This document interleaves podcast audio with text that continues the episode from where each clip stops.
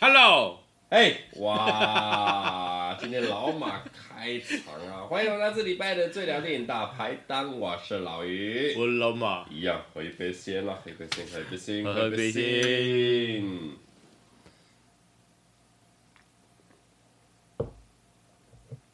最近呢、啊我都在追那些影集啊，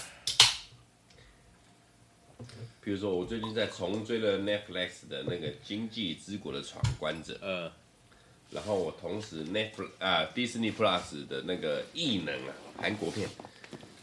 异能》。我知道，哦，我们刚好追到，我昨天看他第十八集，这两集就完结了。我常常在想哦，哎、譬如说你说 Disney Plus 啊，还是 Netflix 嗯等等的，韩国、日本、台湾其实都能拍出很屌的戏剧。方向不一样，但我我我现在要讲的是 哦，现在着重的这种戏剧，老实说，我看到很不一样的地方是什么？以前我们的戏剧啊，都着重在譬如说男一男二、女一女二的，就是咖位大小，嘿。但是我最近看，譬如说我看异能啊，还是我看《经济之国的闯关者》，甚至是我看台湾的戏剧，我看到剧很情多，其实他连那种反派三、反派四，还是正派三、正派四，他都会给他一个完整的故事。所以它以剧情为主啊，它不是嘿以角色为主嘛。他都会给他一个完整的故事哦，我为什么要变坏？我为什么要怎么做？我为什么等等之类，我都会有一个故事去。我就说，我干你娘！哎、你这样做非常的近乎人情。这样合理啊，每个人都有每个人的故事啊。但他今天会变成反派，他一定有他的理由，他的原因他。会特别拉一集出来去对， ，you know，不管是他可能从小的志愿，他就是想要当那个反派，呵呵呵，就哦算是这样，他也在成为反派之前有他努力的过程。他怎么样成为反派？那我就觉得、这种东西是我们大概二十年前的电影也好，戏剧也好，连续剧也好做不到的。以前都重点在男一男二主身角上啊，主角为对主啊，对你对啊你是坏，对人，你啊是，坏人，我管你他妈怎么坏。对，啊。这所以我个觉得戏份真的是男一男二会差超多，然后你就会发现，哦，他会在这一部片里面丢出了，譬如说啊，你你演正派，你演反派什么的。这个人演反派的时候，有时候整个加分的情况之下，你会发现吸粉啊的，我们讲这个以这个演员的粉丝来讲，有时候他去演这部戏的反派，他可能他粉丝的戏的粉粉丝数还会多过于正派多，因为就那个反故事派线，更难演绎啊，嘿嘿，因为他们的情绪必须要更强烈啊，他的张力必须要更更好啊。嗯虽然说他带着一点负面情绪，会有人就像以前那台湾的那个台湾八点档那个，然后演反派，然后去那个菜市场买菜都会被干被别人掉骂啊，然后甚至他买不到菜， 我觉得那个他们超可怜。哎、但这是一个肯定哎、对，那是一种肯定，表示他演的很成功啊。对，但是这也是他们生活上负面的影响啊，这很合理嘛。但是如果说走到一个程度，进步到一个程度，就是大家觉得你很成功，但是负面就是你就算是演反派的角色，你还是很成功，大家都可以认同你的角色，你还是可以很成功，然后大家都很喜欢你，哎、这合理呀、大家就是一般的群众要可以认知戏剧跟现实的差别。这太难了啊、尤其我们就是这种典型八点档，嗯，在就是我们以前觉得很难，但是呢，当那个年纪大的人，当要开始离开这个人世哦的时候， 对不起，我我说的是实话，但是我不想冒犯任何人，哎哦，这是事实，这真的是事实。，啊嗯这是事实。我们来聊聊香港的反派。香港电影看那么多，你有没有任何觉得啊，几个角色真的是你觉得，哦、这个很反，这个反到不行？我我真的觉得，年轻的黄秋生。很反，他的脸就是他妈反演不了正啊反中反，演不了正。他演不了正啊啊！如果说你要他演正啊，我可以想到他演正的方式就是他可能演一个就是那个精神状况有问题哦啊，被我说弱智啊 或什么，不不然的话，他那个脸就是反派的脸，年轻的时候，啊就是精英脸，然后智利的智利的，就是智力高，然城府后高他城府深，就是他这样的状况，他对的的脸呈现的就是这样的东这西。倒是这倒是对啊，这倒是，哎所以这个算恭维吧，对不对？有有有，来攻来攻来攻到这样底来，这样攻到算底拉回来一点了。 我们讲以前智力高的反派啦，没几个啦，黄秋生是你一个。我们再讲龙方，龙方，哦龙方就是高义啊，哦哦哎赌哦，哦神的堂弟高义啊。他他比那个弱一点，呃，但他就是你知道，他一出来你就知道，他不管在这一部电影出来任何的镜头，他只要第一分钟出来，是第三分钟出来，是第二十分钟出来，你都可以奠定他就是这部片的唯一的 BOSS。但是虽然说我我不觉得这是帮他平反啊，但是我很单纯就是。他的长相没有那么讨喜，哎，就是你知道干，我我我会特别替他讲，就是怎么样，他呢，所有你演香港的反派了，反派角就是那几个， 对十个人，起码有七八个人都还在某部电影演过一点小正派的人，对或是对对对或是反正就是那个那个在中间那有个理之类欢 K 欢斗啊但嘞，他永远没有，他一出来你就是妈就反到底，因为他 的他的那个长相就是让人觉得你他妈就是反派，你不要想给我演正派，你演正派我也他妈觉得你是反派，嗯对你一定是来糊弄人的吧？对呗，对呗。我跟你讲，而且我跟你讲，绝对需要他这种人存在。刘德华看到他最怕， 我跟我你觉讲，得他很可 怜，真的很可怜。但是我没没没，你觉得可怜是可怜，我觉得乐在其中。不是他如果说有戏剧的定位，那当然，但是问题是他被定位啦，他没有办法去做其他的角色，就是你知道啊，你我今天我看一部戏，我是导演，我是字面上我要找个坏人，哎，找高义来，譬如说，你看，我我讲另外一个人， 譬如说严童，那啊，秦个沛，对嘛？但他也是有演过一些正派角色啊，哦，在那个那个那个神经病那部叫什么？颠老对嘛？颠倒里面其实不我算们正派，啊就是他不，算正派，但是他偏正派，他没有办法，因为他有病。嗯，那我们可以接受，但是你看哦，高义如果来演这个角色，我们就说啊，你就是坏人啊，死有余辜， 对呀、这合理吗？这对他就没有办法把那个角对我们来说，因为他前面的那些印角色印象就让我们升值，所以啊，你你没有啊，你就是该死啊，就这样。你知道以前以前香港有流行一个叫做四大恶人啊， 好，哪四大？哎，我还真的没听没有，他们过。是以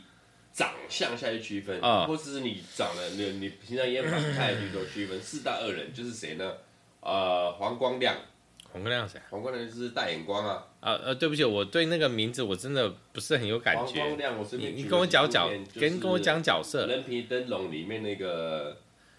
警察梁家辉，另外那个警察，等一下，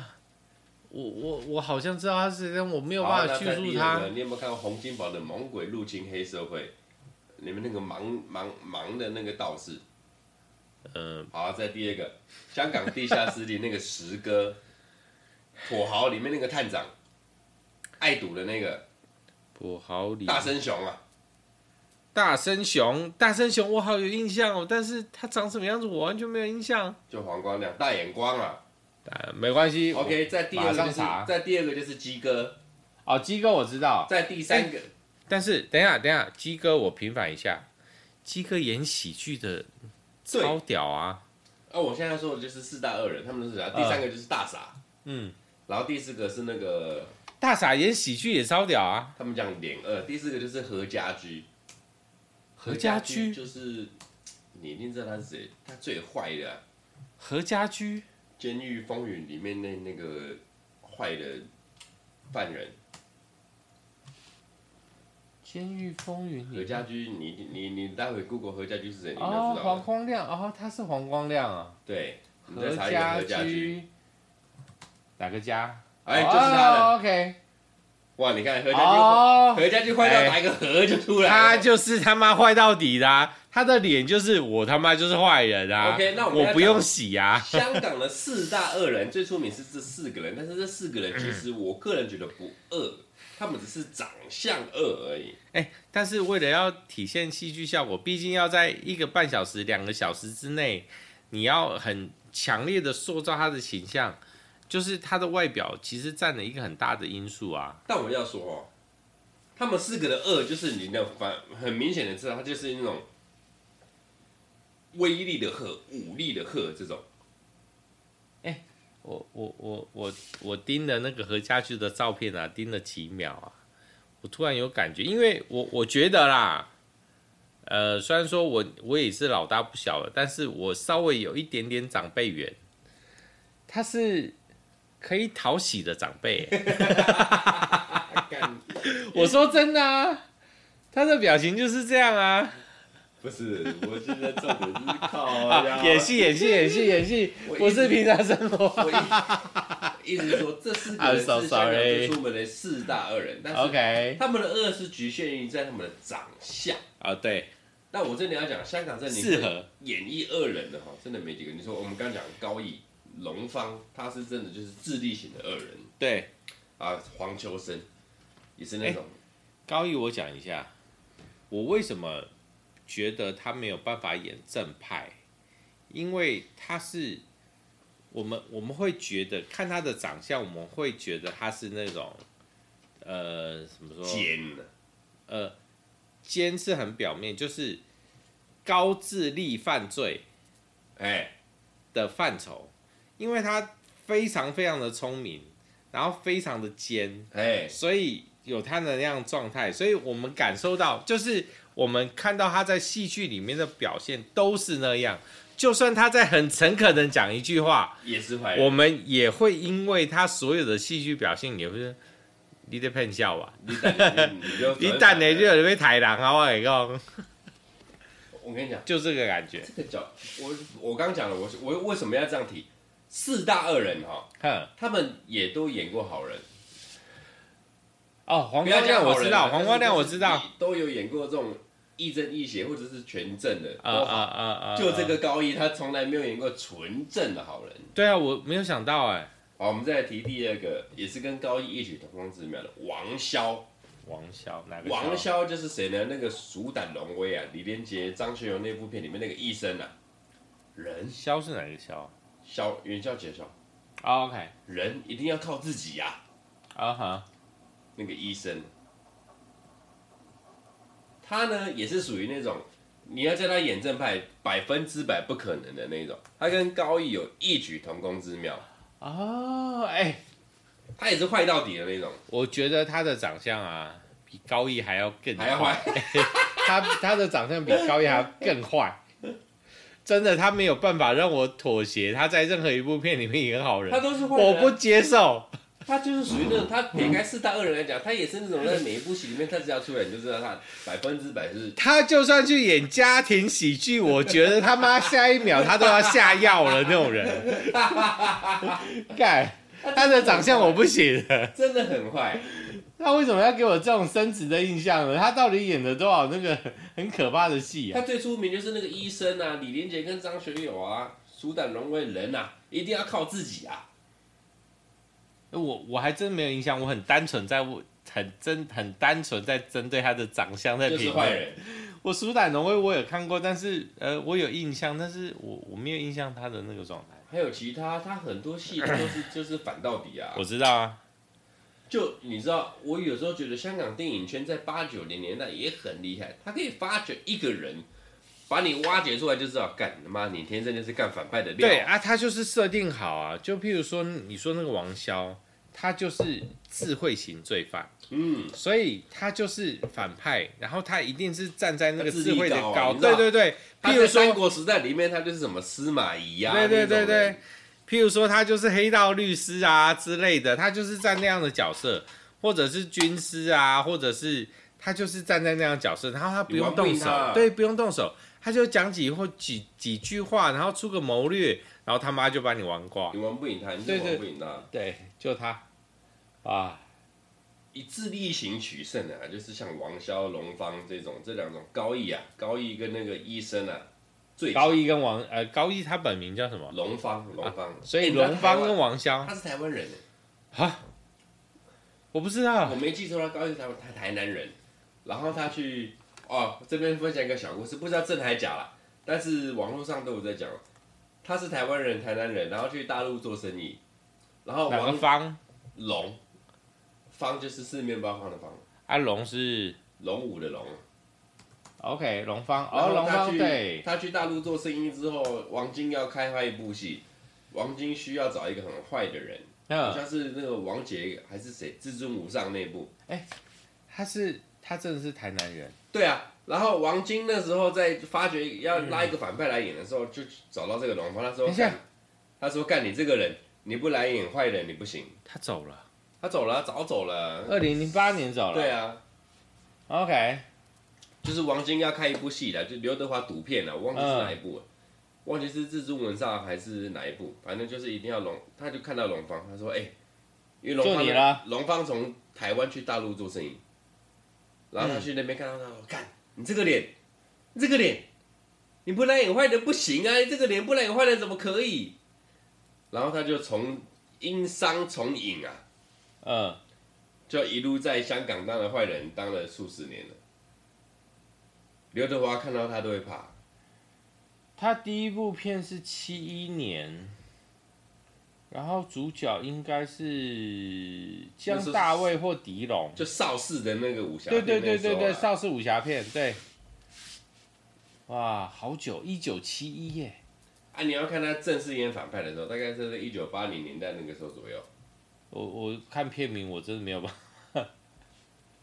这样的话，如果是这样的话，应该是七三年，《猛虎下山》客串演杀手，这样是反派了，杀手也是反派、哎呀，不能这么 detail 了，不能这么 detail。反正你要讲了，我觉得呃，四大恶人，我们刚刚讲四大恶人，大傻啊、大眼光啊、鸡哥，哦，或许啦，那个何家驹确实鸡他哥，何大家眼驹，光，何家驹确实真的很反派，反到底。呃，但其他的人，四大恶人只是真的长得凶而已，真的要演反派的话，没几个没有，长得凶就够啦、我不管他本人是不是反派反到底，但是因为他们就是因为长得凶，所以他们在电影上面才会去阐述这些角色。但他们每个角色都不是正反派 哦。我们现在聊的是，哦，你真的你的十之八九都是伪反派的，不不，我意思是说，你演的角色十之八九，你的演艺生涯里面十之八九你都是反派居多，他们都是啊，就是没有没有没有，大眼光跟鸡哥还好，他们的丑角居多了。但是他们在丑角，他们就算是演丑角，丑角的设定也都是角属色也于都是反派啊。啊我我现在说的是真的坏的，你说在现实生活嘛没，有没有没有没有，在戏里面就是你演的角色都是真的坏的。但是那就是角色设定啊。就譬如说啊，高义、龙方这个，他每个角色确哦实、都是坏，对他真的没有办法演喜剧。对就算他在喜剧里面，他演的都是震惊的桥段，然后的反派，哎对吗？对啊，所以他不行啊。啊，譬如说啊，王骁也是。然后我们再讲一个，我个人觉得其实啊，以反派来讲，张耀扬也是一个反到不行的。但是我觉得张耀扬他是依角色设定而走、哎，对，但是他可以进入那个角色，对他可以啊，他可以啊，啊，就跟那个大飞哥一样的意思啊，就是当角色设定到一个程度，他去走到那个角色里面，然后去做出这样的事情。那你要说他把这个角色演绎到多好，然后或者是，对啊，就是他演绎的超好，你不能因为为此而就哦，他就是坏人，嗯他只是演绎的很好嘛。嗯。对啊，就不管是大飞哥还是但我我哎都一样啊。我很我很喜欢张亮的一个一个 key point 就是，他是能文能武的反派。啊、你要他可以演那种他可以他可以文文戏很强的反派，他扛得住，嗯而且他可以喜剧，而且武戏很强的反反派他也扛得住，他可以喜喜剧喜剧很强的反派他也扛得对住，对对对对对。超强。虽哎然说他很少演正派，但是还是有。但是我觉得他连正派，诶，正派有吗？有，手链，我突然想不到你硬要讲的话，比方说呃，《无间道》第二集就是《无间道前传》，我应该他是演他什么演一角个色？他在《无间道二》里面一句对白都没有，就是吴镇宇、李永孝的旁边的一个心腹，然后他其实是卧底。哦，所以他主要的角色还是黑社会，但是他是卧底嘛，对，所以他不能算全然的反派，但是其实他还是踩在那个角色上。嘿， OK，啊，甚至是说，比方说，呃，放逐啊，还是说，就是就是枪火，那个那个导演杜琪峰、杜婶，啊他啊们那一连串的跟黄秋生、张耀扬啊啊！他们那一部呢，他都演他都演算是正派的角色、啊，张扬其实我觉得他真的很很可以啊，只是说他不知道为什么没有主角光环，所以他就是没有办法当主角啊。就是他我们我们讲过嘛，他主角那部片啊，蓝就色情是人对啊，你觉得他有主角光差环了吗？一咪咪啊，差了一咪 咪，这这，他就是没有主角光环。不要说差一咪咪，他就是没有嘛。啊，我我我觉得在那部片里面，他演绎的算不错，把那个剧本发挥到某一个程度，算是很淋漓尽致，已经把成那个剧本所要展现的东西已经最大化了，哎接近最大化了。但是，他始终没有主角光环。不，但是这是好还是不好？我觉得对他个人来讲，这不好啊。嗯，因为就表示他没有，他很难去接其他主角的戏啊。那你说对我们来说，你看，连你都不知道这部片，哎，那多少？那我我们不管我们的听众、绝对啊还是多少绝对台湾人，有几个人知道这部片？那是我不小心，我也不知道为什么我记得这部片，而且我很喜欢这部片，我也看了很多次。我我也不知道为什么，我也不要特别去阐述什么。你喜欢是因为他讲那个香烟的那段，没有，不止不止啊、不止，还有那个做猪排那一段，各位可能听不懂我们在讲什么，那 你们欢迎去看一下啊回翻一下我们大概哇，半年 那呃个猪排的十几个步骤啊， 蓝色情人啊，这第几集我也忘了，我们对对对，蓝色情大人啊概在前八集吧。没有啦，其实你下去看哈，啊香港的反派分很多啦，武力的反派跟智力的反派，然后张耀扬他属于是那种武力的反派，他很可以健壮嘛，但是你要演那种智力的反派，他也很厉害，他城府很深。我们讲最白的《古惑仔》系列第三集，他演那个乌鸦，就是很武力的反派。第四集他演东星耀阳，他就是很智力的反派。我觉得这个东西不简单嘞。欸你可以把你一个反派的东西，还在同一个系列里面演出那种完全不一样的感觉。而且你要当反派，你身上条件要有啊，你看身材有身材，啊，身高有身高，霸气有霸气，智力有智力，几个人可以像他这样？没几个。对啊，他很标准啊。张耀扬最顶了，张耀扬对啊，不要讨论他演技好不好，但是他都可以把他每一个接到的角色演到淋漓尽致，我觉得他就已经超屌。确实那就只是因为 反派角色不太可能会变成主角，不然我觉得他应该也不知道拿到几个银。啊，这倒是对啊，这倒是谁会把反派主角当成当成男一呢？不会嘛？还是这个就是某一种歧视。 没有没有，我觉得我我我觉得他们算是斜点，我我斜点型的演员呢、所谓斜点型演员，譬如说什么，就是他可以把正邪之中，他有一个中间那个一半邪一半正的角色，他都可以淋就漓是尽致。抓到很棒的那个立足点。就比方我讲，张耀扬是一个，吴镇宇是一个，哦，吴镇宇很对，对，就是你知道可邪可正，但是我觉得吴镇宇稍微有一点那个戏虐的程度多一点，就是他的他表现出来的东西有点稍微就戏剧效果强啊太过于强烈，不管他的行为还是表情，他在演绎的整个过程，虽然说我觉得他们两个差不多啦，但是我就还是我我个人我还是比较喜欢张耀扬一点。哦，我觉得张耀扬说张耀扬所演绎的，他所呈现出来的东西都比较自然，不管他在哪一个角色。 OK，那讲到这边，我大概有一个方向。咱们下一集就来突破我们这个频道的第一个第一个什么？突破点。你要讲什我么？们下次就来聊恶灵古堡？ 系列型系列型的电影。你确定？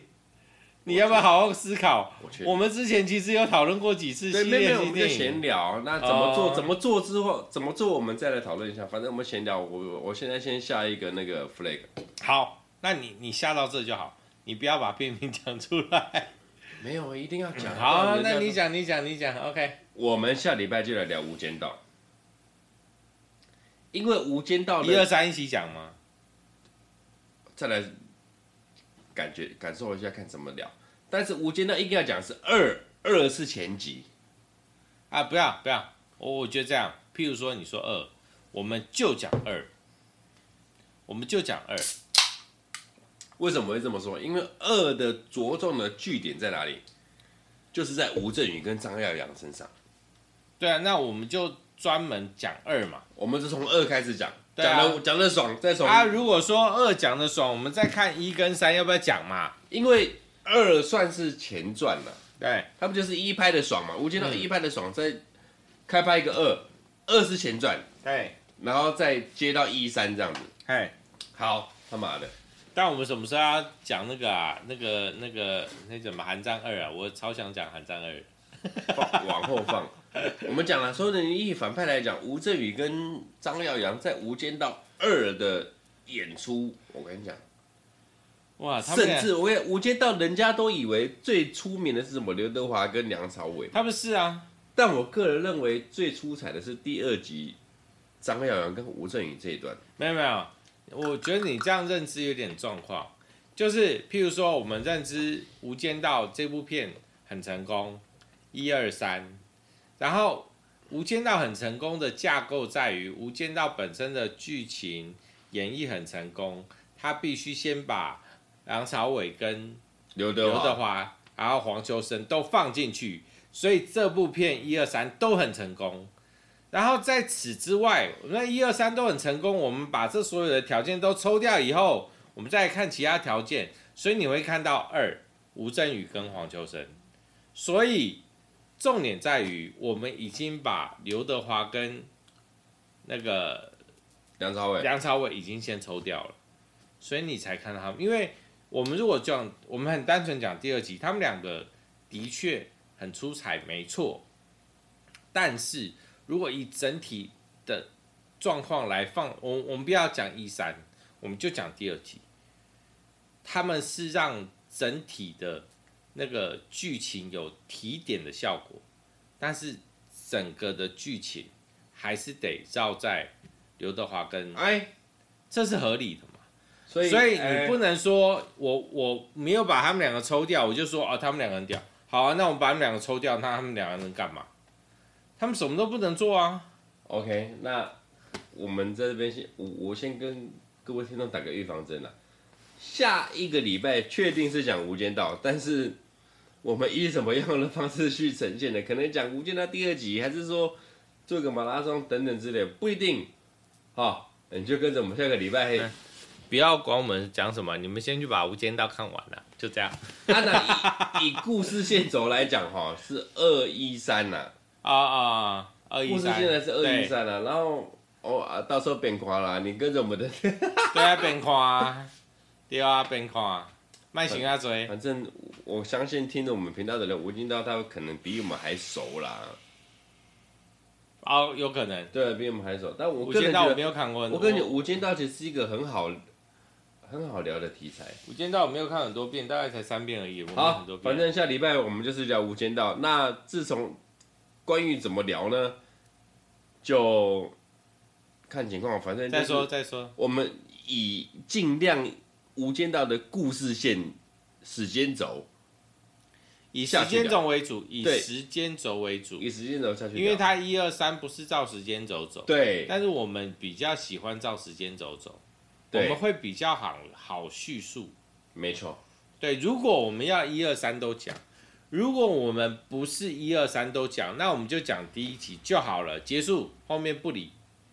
或者是我们就讲第三集就好，然后前面两集不理。但如果我们一二三都要讲，我们必须要从第二集开始讲，然后再讲第一集，再讲第三集。我们会去评估我们到底要一集讲完，还是分两集，我还们是要评估分看看我们喝到底啊？ 喝多对，就比如说我们喝今多天喝醉的还还是怎么蛮样？嗨 干你的，俩好，就这样，反正哦，各位要有一个体悟啊，体悟啊，下礼拜开始是《无间道》特辑，搞不好我们就要讲一个月也有啊，对不对？对啊，搞不好你听我们讲五分钟以后，两个人开始喝那个酒醉，开始在脸脸消微，然后好，反正下周开始是《无间道月》，然后《无间道月》，我们开创我们频道第一次讲系列性的电影，系列系列性电影。 OK， OK，好，就这样，各位的这礼拜到这边，下礼拜《无间道》见，我是老于，我也是老马，下礼拜见，啵啵。拜。